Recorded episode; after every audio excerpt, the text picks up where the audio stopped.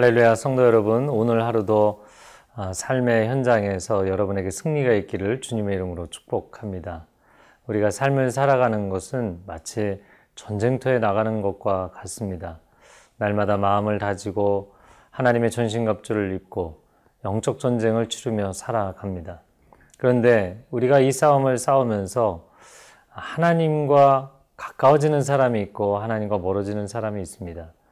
인생에 추구하는 것들, 물론 학업과 사업과 자녀들을 양육하는 것 많은 것들이 있지만 그 모든 것 가운데 하나님과 더욱 친밀해져서 이 영적 전쟁의 결말에는 하나님의 사람으로 더욱 굳어지기를 바랍니다. 하나님과 멀어지고 하나님과 관계가 소원해지는 것이 아니라 하나님의 사람으로 세워져 간다면 오늘도 한 걸음 주께로 다가가는 축복의 하루가 될 줄로 믿습니다.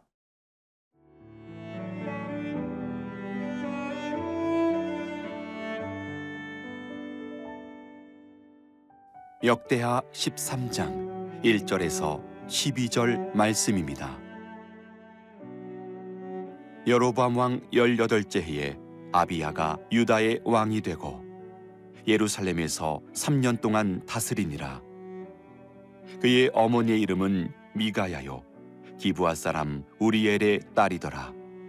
아비야가 여로보암과 더불어 싸울세. 아비야는 싸움에 용감한 군사 40만 명을 택하여 싸움을 준비하였고 여로보암은 큰 용사 80만 명을 택하여 그와 대진한지라. 아비야가 에브라임 산 중 스마라임 산 위에 서서 이르되 여로보암과 이스라엘 무리들아 다 들으라. 이스라엘 하나님 여호와께서 소금 언약으로 이스라엘 나라를 영원히 다윗과 그의 자손에게 주신 것을 너희가 알 것 아니냐?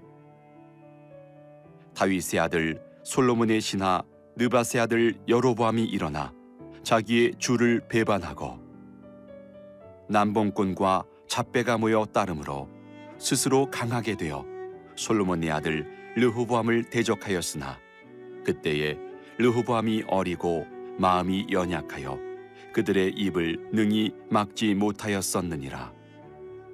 이제 너희가 또 다윗 자손의 손으로 다스리는 여호와의 나라를 대적하려 하는도다. 너희는 큰 무리요. 또 여로보암이 너희를 위하여 신으로 만든 금송아지들이 너희와 함께 있도다. 너희가 아론 자손인 여호와의 제사장들과 레위 사람들을 쫓아내고 이방 백성들의 풍속을 따라 제사장을 삼지 아니하였느냐? 누구를 막론하고 어린 수송아지 한 마리와 순양 일곱 마리를 끌고 와서 장립을 받고자 하는 자마다 허무한 신들의 제사장이 될 수 있도다.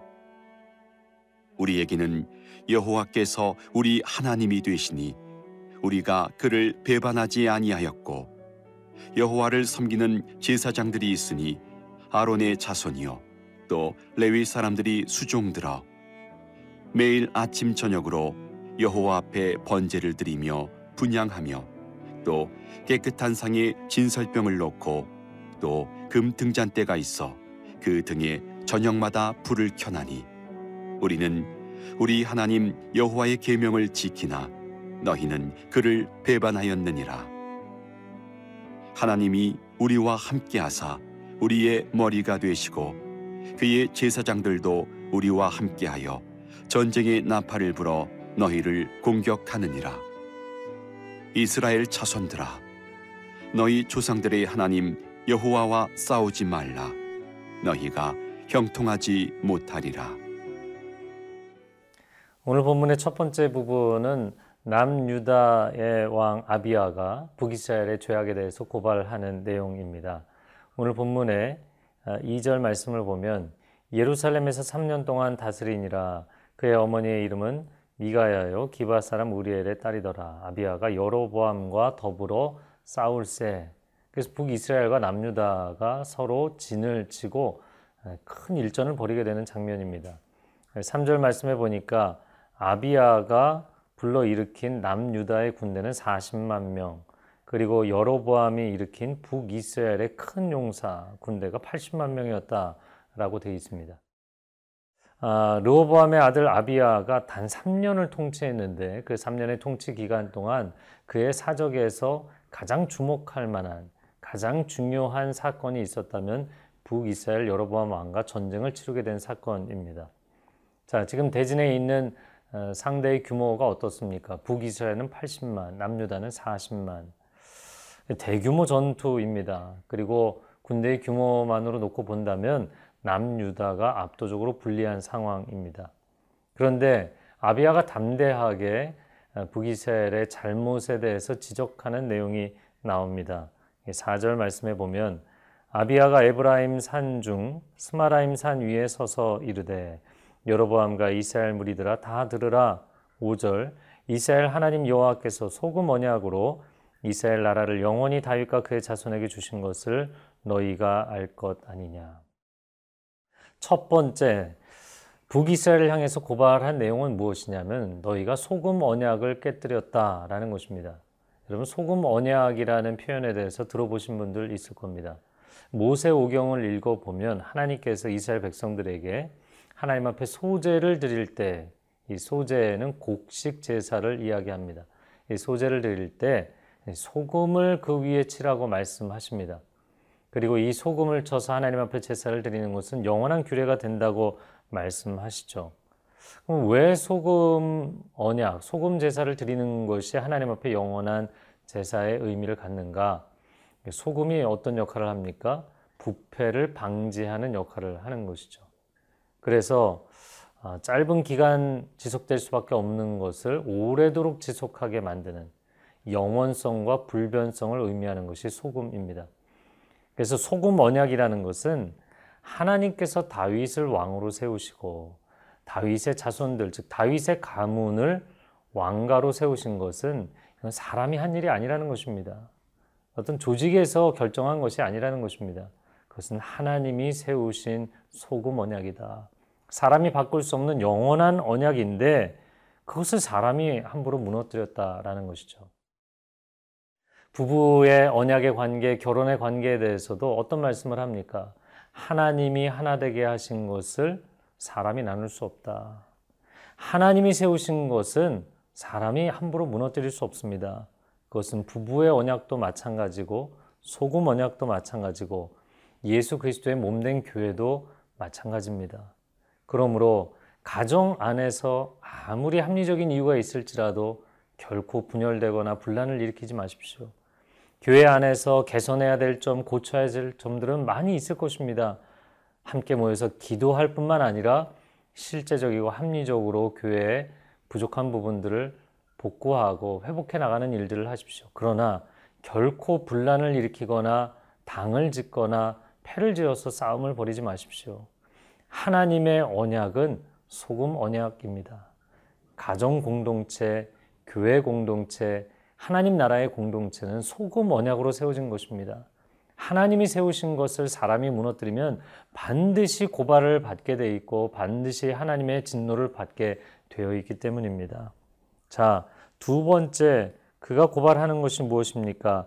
8절 말씀에 보면 이제 너희가 또 다윗 자손의 손으로 다스리는 여호와의 나라를 대적하려 하는도다. 너희는 큰 무리요 또 여로보암이 너희를 위하여 신으로 만든 금송아지들이 너희와 함께 있도다. 이어지는 구절 말씀 너희가 아론 자손인 여호와의 제사장들과 레위 사람들을 쫓아내고 이방 백성들의 풍속을 따라 제사장을 삼지 아니하였느냐 누구를 막론하고 어린 수송아지 한 마리와 순양 일곱 마리를 끌고 와서 장립을 받고자 하는 자마다 허무한 신들의 제사장이 될 수 있도다. 너희는 하나님을 배반한 것이 문제다. 왜 하나님을 배반했다고 이야기를 합니까? 단과 베델에 금송아지 우상을 세우고 이스라엘 백성들이 출 애굽하여서 시내산에서 첫 번째 하나님과 언약을 맺을 때에도 금송아지 우상을 세웠었죠. 마찬가지로 이들이 금송아지 우상을 세우고 아무나 제사장으로 세웠다는 것입니다. 경건한 사람, 구별된 사람, 하나님의 사람을 제사장으로 세운 것이 아니라 내가 물질을 가지고 오면 그 사람을 그냥 제사장으로 장립해 주었다라는 것이죠. 여러분 교회 공동체 안에서도 마찬가지입니다. 물론 헌금을 많이 하고 사역을 많이 하는 분들이 있겠죠.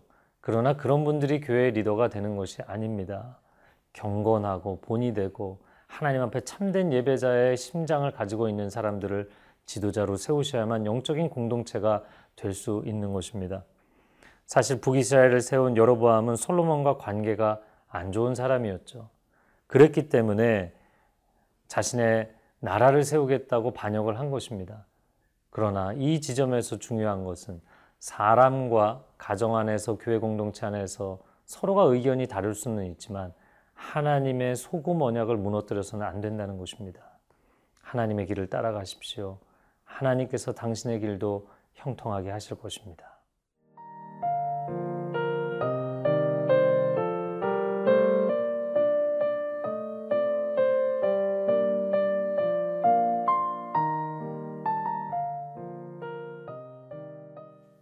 오늘 본문의 두 번째 부분입니다.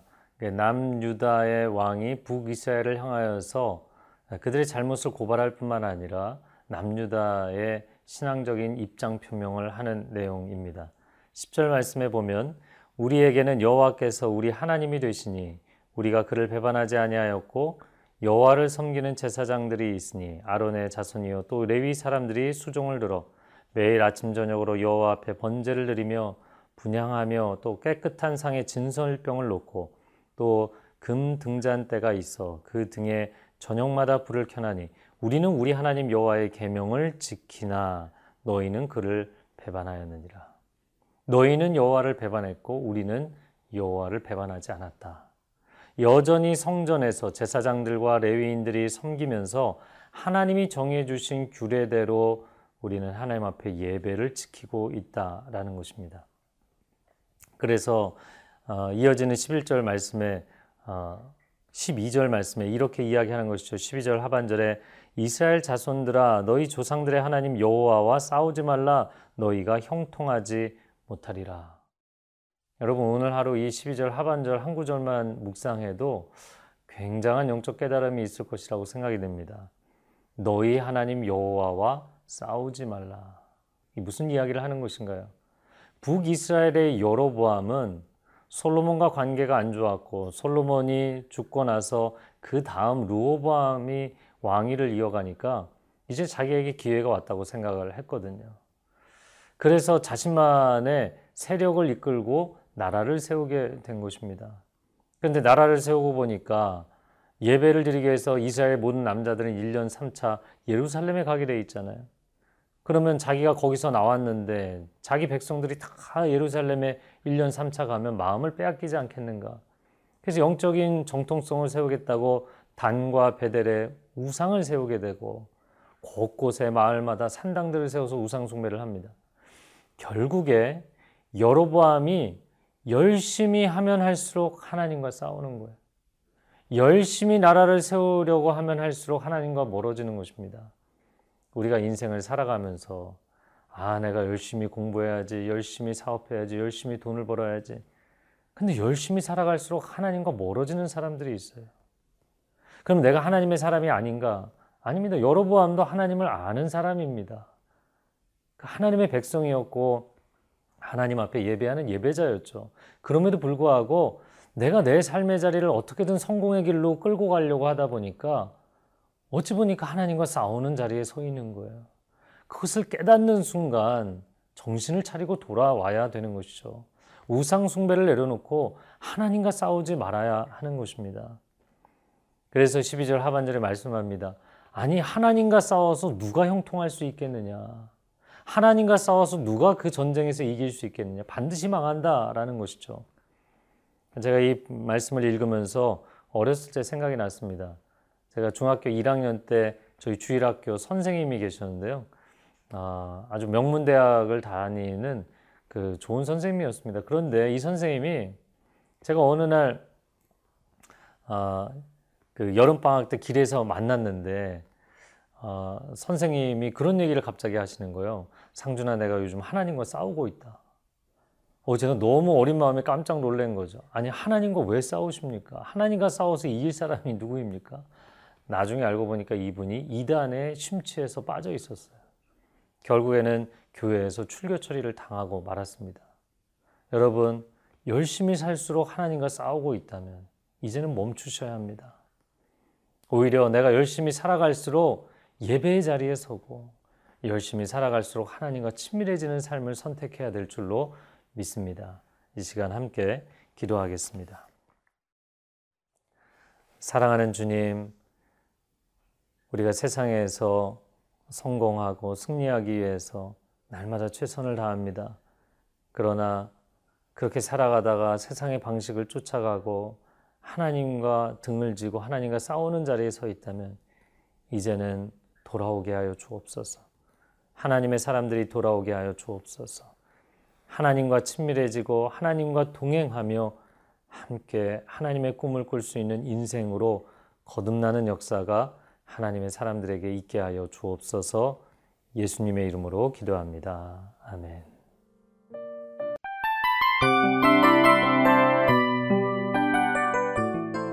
이 프로그램은 청취자 여러분의 소중한 후원으로 제작됩니다.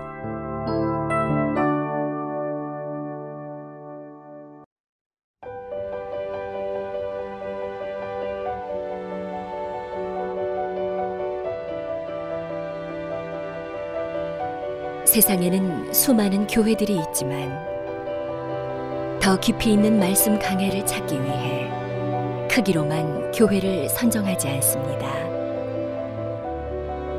보다 좋은 영적 콘텐츠를 더 많이 나누기 위해 방송비를 받지 않습니다.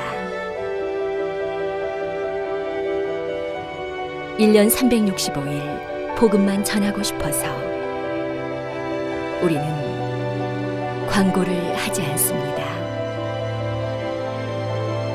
온누리의 복음을 땅끝까지 CGN TV와 함께 땅끝 선교사가 되주세요.